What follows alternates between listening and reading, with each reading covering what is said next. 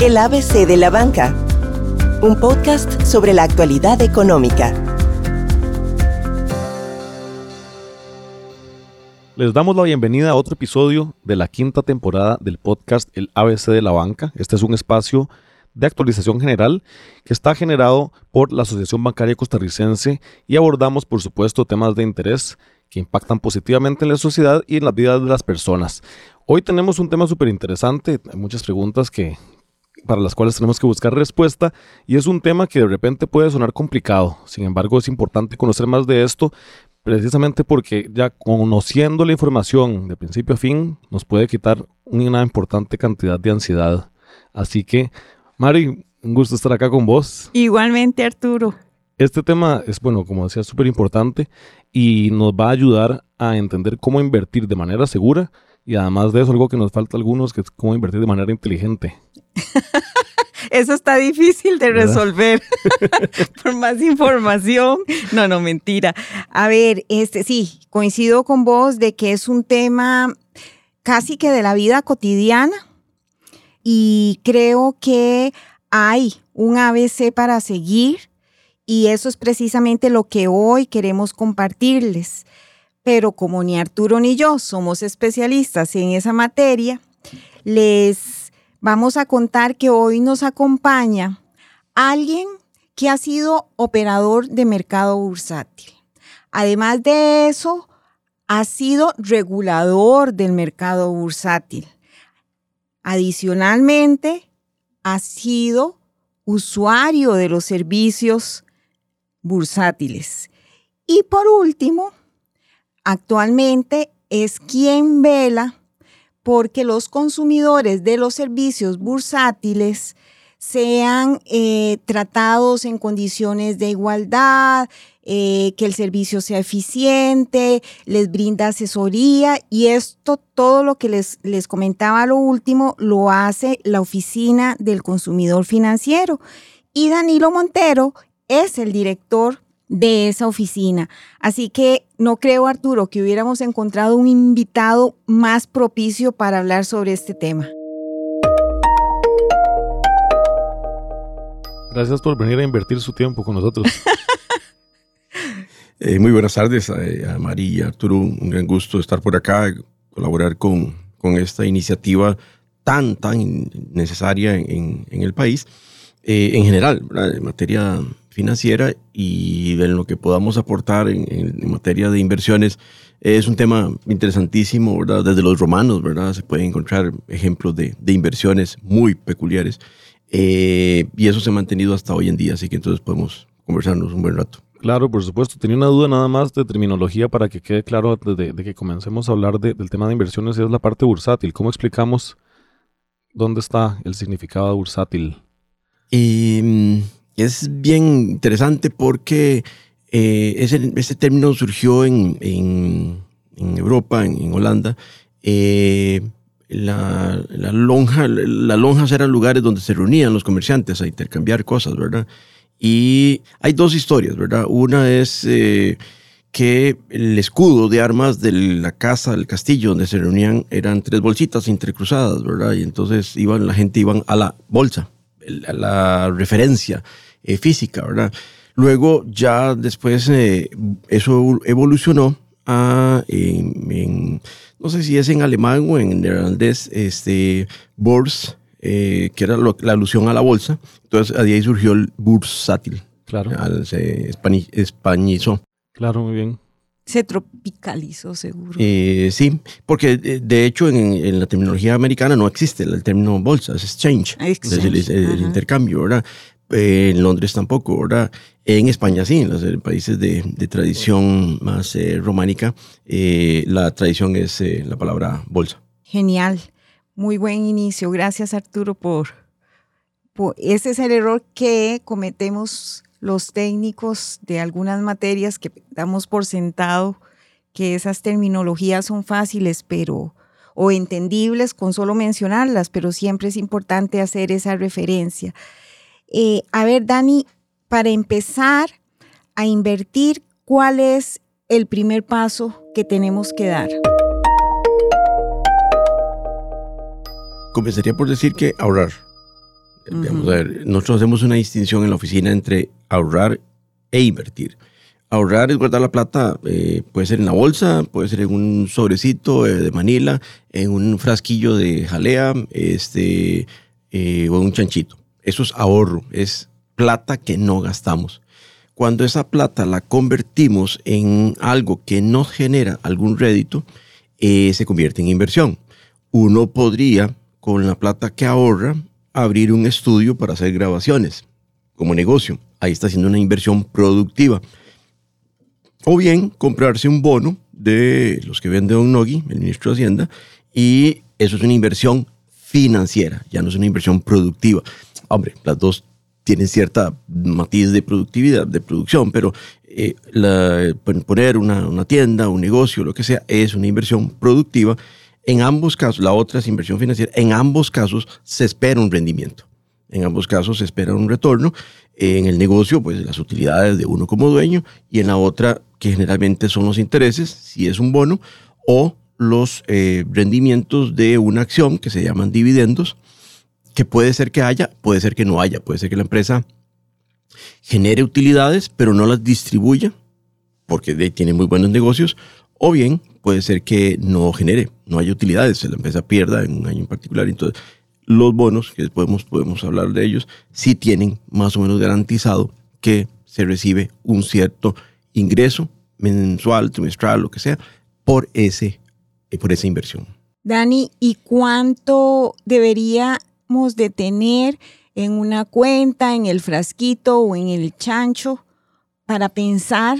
En este podcast vamos a estar hablando de inversiones financieras y por eso es mi pregunta para pensar ya en utilizar algún instrumento en el cual invertir? Esa pregunta es un poquillo más complicada de lo que vos te imaginas, ¿verdad? Este, e, en todos los países hay todo su propio contexto, ¿verdad? y la propia respuesta para esa pregunta. Aquí en Costa Rica, yo me hice corredor en los años 80, en 86, 87. En esa época, eh, casi que cualquier monto era suficiente para comprar acciones de industria de cemento, de la nación, de Laxa, eh, qué sé yo, que prácticamente todo el mundo podía ser eh, accionista. inversionista, por lo menos en, lo que fuera, ¿verdad? Había una gran, una actividad muy intensa en los años 80, todavía inicios de los 90, un poco más, pero después nos hemos llenado de muchas regulaciones y eso es una muy mala noticia para los consumidores financieros, ¿verdad? Nos hemos llenado de muchas regulaciones en nombre del, del, consumidor. De para, protegerlo. Exacto. Y lo que hemos hecho es excluyéndolos. Y los excluyendo y los excluyendo. Y entonces hoy en día, y podemos hablar ahora de montos más precisos, hoy en día deberíamos de separar dos cosas. Uno, cuánto deberíamos ahorrar para lo que sea, para donde lo vayamos a poner. Y qué podemos hacer con ese ahorro después la literatura habla de que la gente debiera ahorrar entre el 10 y 15% de sus ingresos. Esa es una ilusión, eh, es, un, es un ideal, pero difícilmente hoy en día la gente tiene la disciplina, el conocimiento, eh, y no es un conocimiento extraordinario, ¿verdad? Simplemente no tienen esa disciplina de guardar 10, 15%, y entonces suena muy bonito, suena muy bien y suena eh, muy aspiracional, pero hay que ser realista, ¿verdad? La gente logra ahorrar lo que logra ahorrar, lo que puede. Si la gente está pensando en que puede ahorrar a nivel de toda la familia 100 mil pesos al mes, que es una suma nada despreciable para los salarios de hoy en día, pero digamos, para una gran parte de la población eh, que tiene ingresos, 100 mil colones hoy en día posiblemente es un ahorro tremendamente valioso, pero que no encuentra como muchas opciones en donde invertirse. Y ahí deberíamos comenzar a hablar de la gama de opciones que hay para poder decir cuáles de esas puertas están cerradas para un consumidor que tiene montos nada despreciables. Estamos hablando de un millón y medio, un millón doscientos en el año. En el año, claro. Hombre, nadie nos regala un millón de pesos, ¿verdad? Y, y, sin embargo, no es tan fácil poder pensar en que uno puede colocar esos 100 mil colones en, una gama interesante de instrumentos. Ya si la persona tiene un ahorrillo, pega el acumulado o el aguinaldo, por ejemplo, una bonificación, puede ser que de repente eso ya sume eh, 4 o 5 millones de colones y ahí comienza el abanico a abrirse un poquitito más. Ese- esas puertas cerradas vienen un poco por esas restricciones que se han puesto a lo largo del tiempo. Sí, Arturo, porque esas restricciones eh, lo que tienen eh, es eh, atrás una serie de regulaciones de, de- de supervisión, o sea, para que las entidades puedan eh, ofrecer ciertos servicios, para que tu organización le pueda recibir ahorros a Mari, tienen que asegurarse de que Mari es plataseada, ¿verdad? Y que entonces no vende eh, este, drogas, no vende armas, no trata eh, personas. Eh, o sea, hay que asegurarse absolutamente de lo limpia que es esa plata. Y eso es costoso. Ese- esos procesos de supervisión son muy costosos y el consumidor normalmente no los ve. Es más, son molestos para las personas, a veces son muy molestos. Se han ido simplificando un poquitito a veces las, algunas disposiciones, pero toda la organización que tienen que tener las entidades financieras para poder darle respuesta a los reguladores de que se supervisa adecuadamente, eso es costoso. Son personas, son sistemas, eh, planta física, eh, y eso es lo que hace que entonces solo a partir de ciertos montos sea más o menos eh, razonable recibir plata, porque si no, eh, la entidad pierde. Rentable para la entidad. Eso es, eso es, eso es. Tal vez, bueno, porque me llama mucho la atención el tema de la gama de opciones que hay, ¿verdad? Que sería bueno entrar ahí. Pero tal vez antes iba a preguntar con respecto a la seguridad de estas inversiones. Precisamente, ¿verdad? Hablar un poco como de quién está supervisando y que de repente si yo me encuentro al salir de aquí, alguien que sí me ofrece la posibilidad de, ahor- de ahorrar 100 mil colones y generar algún rédito a partir de eso, ¿cómo sé si es seguro o no esa oferta? Es todo un tema ese, ese es un temazo. Que las vamos Este, poniendo más difícil sí, cada sí, vez. Sí, sí, sí, exactamente, ¿verdad?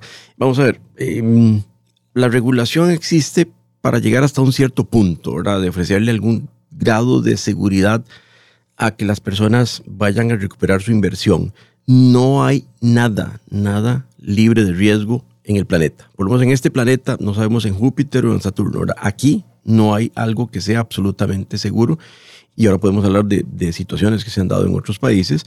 Eh, lo que las regulaciones pretenden es que eh, las personas hasta un cierto punto eh, vean protegidas sus inversiones, los, los recursos que hayan aportado, pero hay una cierta gradualidad. Están las cosas más, más, más simples, más sencillas, como sería un depósito a plazo en un banco, en un banco público, un banco estatal, eh, un banco privado, en donde los recursos eh, gozan de toda la supervisión de la SUGEF, logran eh, la auditoría interna, auditoría externa, el gobierno corporativo y mil cosas de esas que, que Mari tiene que administrar todo el tiempo. ¿verdad? Ahí las, el rendimiento, como la protección es máxima, los riesgos que yo me juego como inversionista son muy pocos. Entonces mi rentabilidad es muy baja. Pero si yo solo así duermo tranquilo, eso es lo mejor que puedo hacer. Si, si, si yo me asusto por cualquier situación, mejor póngalo un CDP de un banco y listo, va a dormir tranquilo. En el 99% de los casos. Puede haber un 1%, pero menos de un 1% en donde algo podría pasar de que no pueda recuperar la plata. ¿Por qué podría ser que no recupere la plata? Bueno, porque si yo compro un depósito a plazo de un banco, cualquiera de los bancos en Costa Rica, pero lo compro a cinco años y al año tengo una enfermedad y tengo que buscar la manera de vender, de deshacerme ese título, Arturo posiblemente de manera muy bondadosa me lo va a comprar, pero con un descuento. Igual que cuando vendo el carro, cuando vendo la casa. Y entonces, si yo deposité un millón de colones, posiblemente Arturo me va a dar 900 mil. Este, esa pérdida no me la protege las autoridades, los reguladores. E- Esa, esa pérdida fue por una decisión mía de que tuve que venderlo antes. Si yo me espero hasta el vencimiento, muy seguramente recibo mi plata completa. Veamos que ahí hay una protección, entonces ahí se ejemplifica la protección eh, hasta un cierto punto. Luego podemos pensar en instrumentos un poquito, un poquito más sofisticados, como podría ser un depósito a plazo en una entidad que no sea financiera, una em- empresa comercial. Eh, eso puede ser a través de instrumentos que se llaman bonos, que son a largo plazo, o instrumentos de corto plazo que normalmente se llaman eh, papel comercial. Normalmente es hasta menos de un año. Ahí el, el rendimiento es un poquitito mayor, porque me juego un chance un poquitito mayor. No hay un regulador. Estará el Ministerio de Hacienda, el, eh, las regulaciones del Código de Comercio, pero no hay un regulador que supervise que si la empresa vende zapatos, los esté vendiendo bien, que los esté vendiendo el precio correcto, etcétera, etcétera. Entonces, si el banco me paga a un año plazo un rendimiento del 7%, puede ser que esa entidad me pague a mí un 8, un 8,5, 9%. ¿Cuánto va a depender ese diferencial? ¿Cuánto más me va a pagar esa empresa?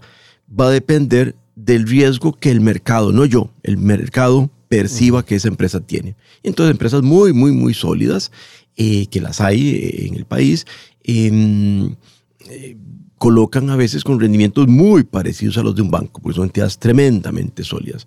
Y hay otras empresas no malas, pero no tan sólidas, no tan distinguidas, con estados financieros que mm, son más estándar, que tienen que ofrecer un rendimiento un poquito mayor.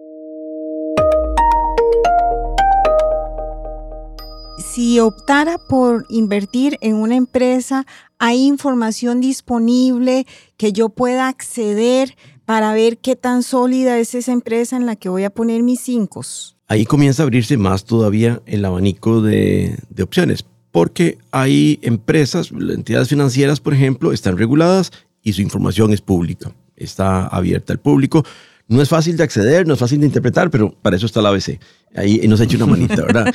si la empresa eh, no es financiera, pero está listada en bolsa, en la Bolsa Nacional de Valores, la información es pública, porque entonces aparece un nuevo actor, que es la Superintendencia General de Valores, ya no la Superintendencia de Entidades Financieras, que es eh, una entidad que supervisa al sector financiero, sino que aparece la SUGEVAL.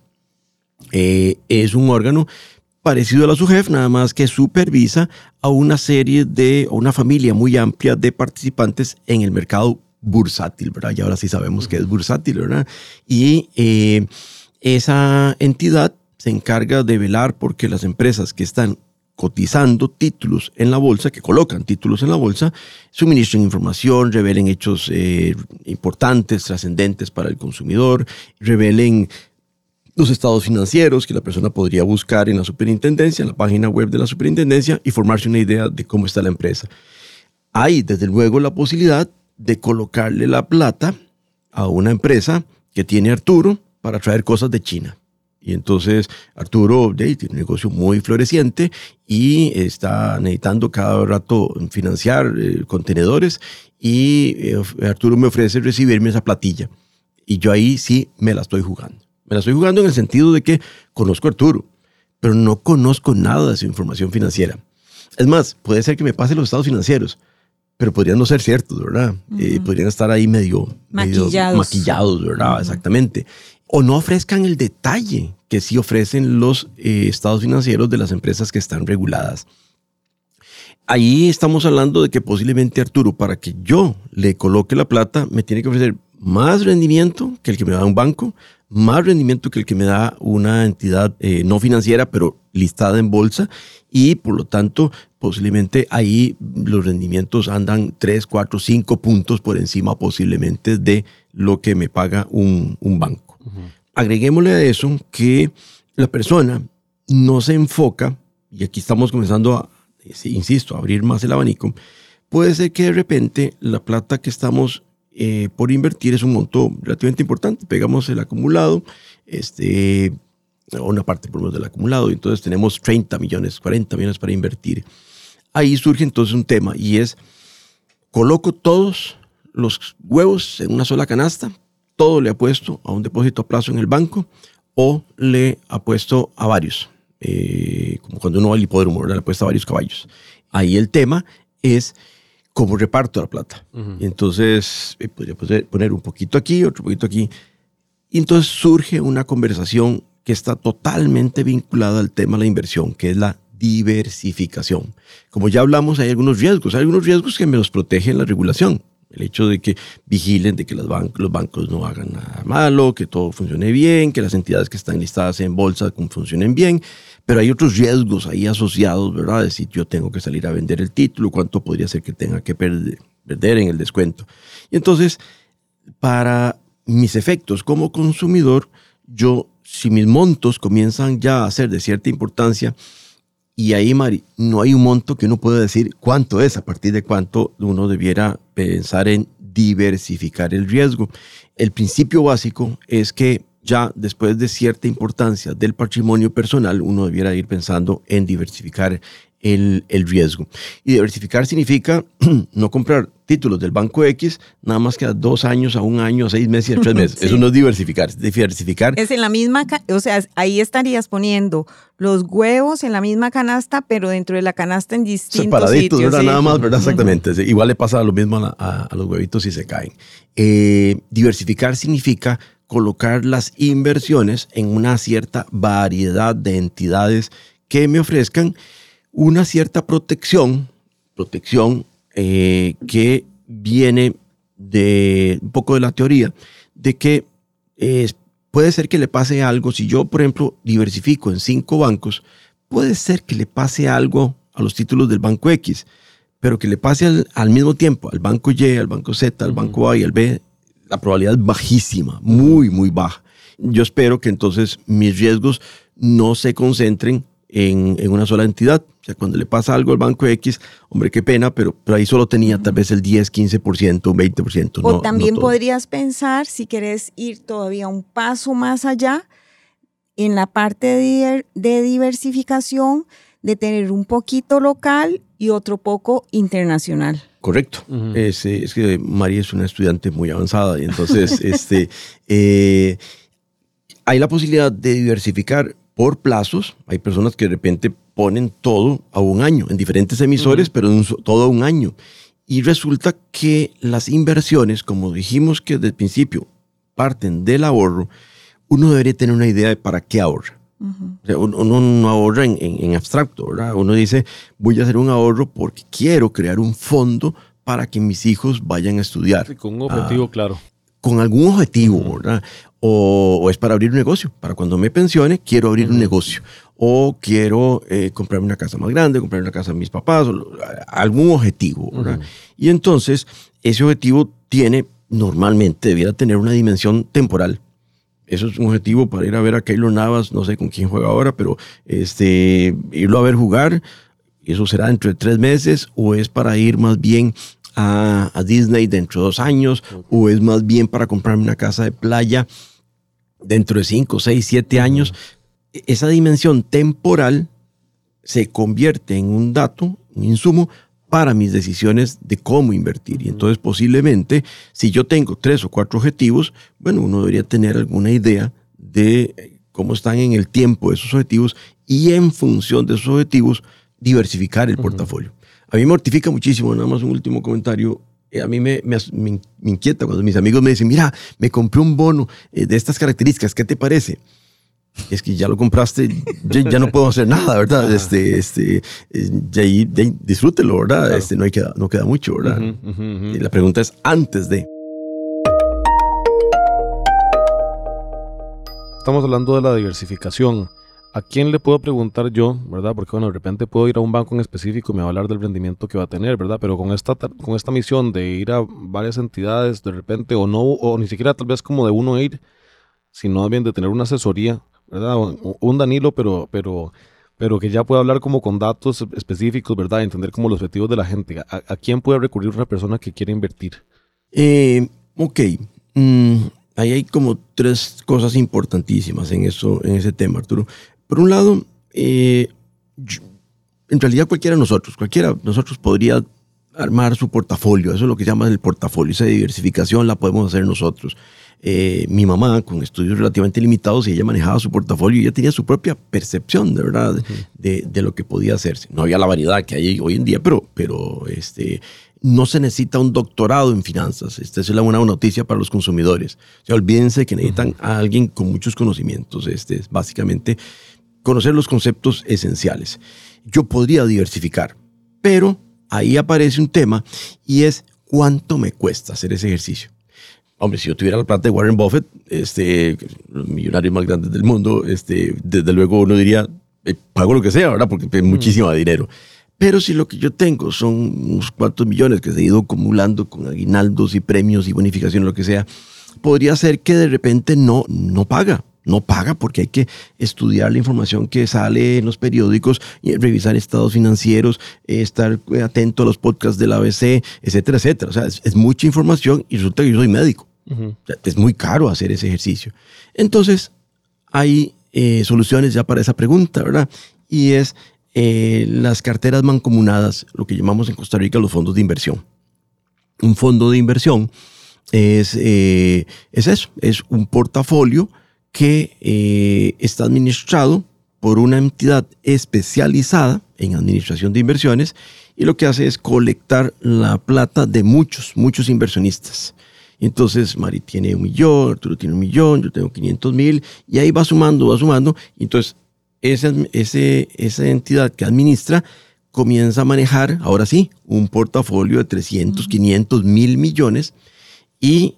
Pone cada poquito en una misma olla. Exacto. Todos esos poquitos van integrando esa olla. Eso es. Entonces, ahí pasamos. Eh, nosotros seguimos siendo inversionistas chiquitos, eh, muy, muy disimulados, pero formamos parte de una olla muy grande y esa olla se maneja con ciertos criterios. Esos criterios los establece esa entidad administradora que se llama Sociedad Administradora de Fondos de Inversión. Es, es, una entidad que está regulada por la Superintendencia de Valores, por la SUGEVAL, está prevista en la ley y tiene ciertas obligaciones, tiene ciertos requisitos en cuanto a eh, su funcionamiento, pero fundamentalmente lo que hace es establecer una política de inversión, cuánto compro aquí, cuánto compro acá, cuánto cuánto plazo, qué monedas y qué sé yo qué, que yo eh, me acordé que, que esa pregunta me la hiciste, eh, la tenemos que retomar, y ese portafolio conforma, por así decirlo, una ensaladita que es del gusto de todos nosotros puede ser que no sea del gusto de otras personas que están buscando otros objetivos. Entonces, eso lo que significa es que tenemos en el mercado, es como ir al supermercado, encontramos posiblemente 100, 200 fondos de inversión diferentes y entonces ya la elección no es entre el CDP de un banco el CDP de, o el certificado de una empresa, sino cuál cartera, cuál ensaladita es la que me conviene en función de mis objetivos. Ahí de nuevo es prioritario tener claro los objetivos. Bueno, hay un montón de preguntas, ¿verdad?, sobre este tema porque sé que es como para un foro, ¿verdad?, como para un congreso. Así es. Ajá. Pero bueno, no tenemos todo el tiempo para hacer eso. No sé si para cerrar y luego vemos si hacemos una segunda parte eventualmente. Creo que va a ser necesario. Sí, tal vez como para cerrar esta parte, digamos, si yo ahora después de cerrar esta grabación del podcast me quiero ir a averiguar de un fondo de inversión ¿A dónde puedo acudir? Ahí me abrís el espacio para una, una queja a nombre de los consumidores. María la conoce, ¿verdad? Los puestos de bolsa son las entidades que típicamente deberían brindar asesoría a los inversionistas. Y para eso nacieron.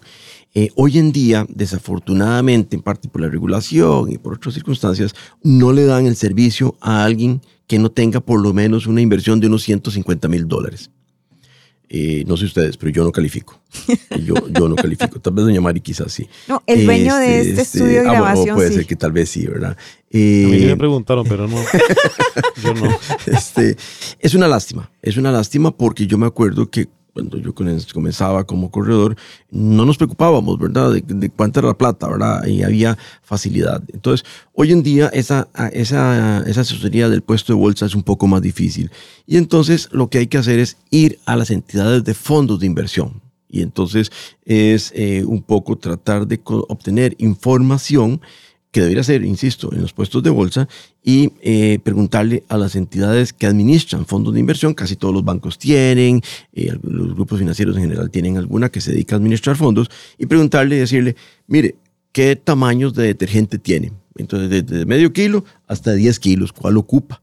Bueno, ¿cuál me sirve? Eh, ¿Qué, ocupo yo? Bueno, es que en realidad lo que tengo son montos pequeños para a largo plazo y no sé qué, no sé cuánto. Ah, usted, usted le sirve este paquete. Arturo lo ocupa para otro, para otro paquete.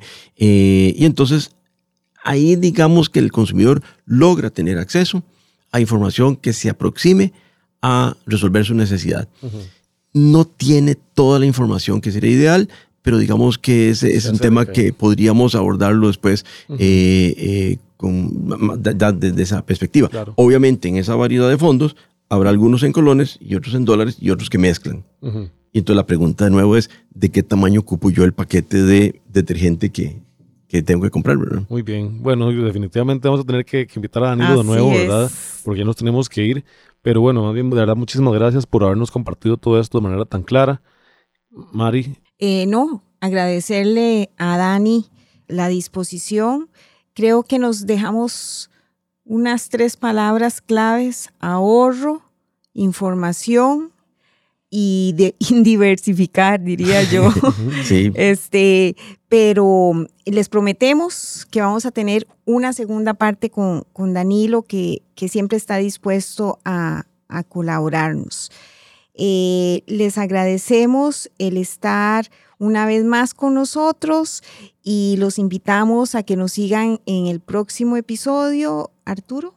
Recuerden si no se han suscrito a este podcast también para que les llegue la notificación del próximo episodio y pues nos escucharemos pronto. Chao. El ABC de la banca. Un podcast sobre la actualidad económica.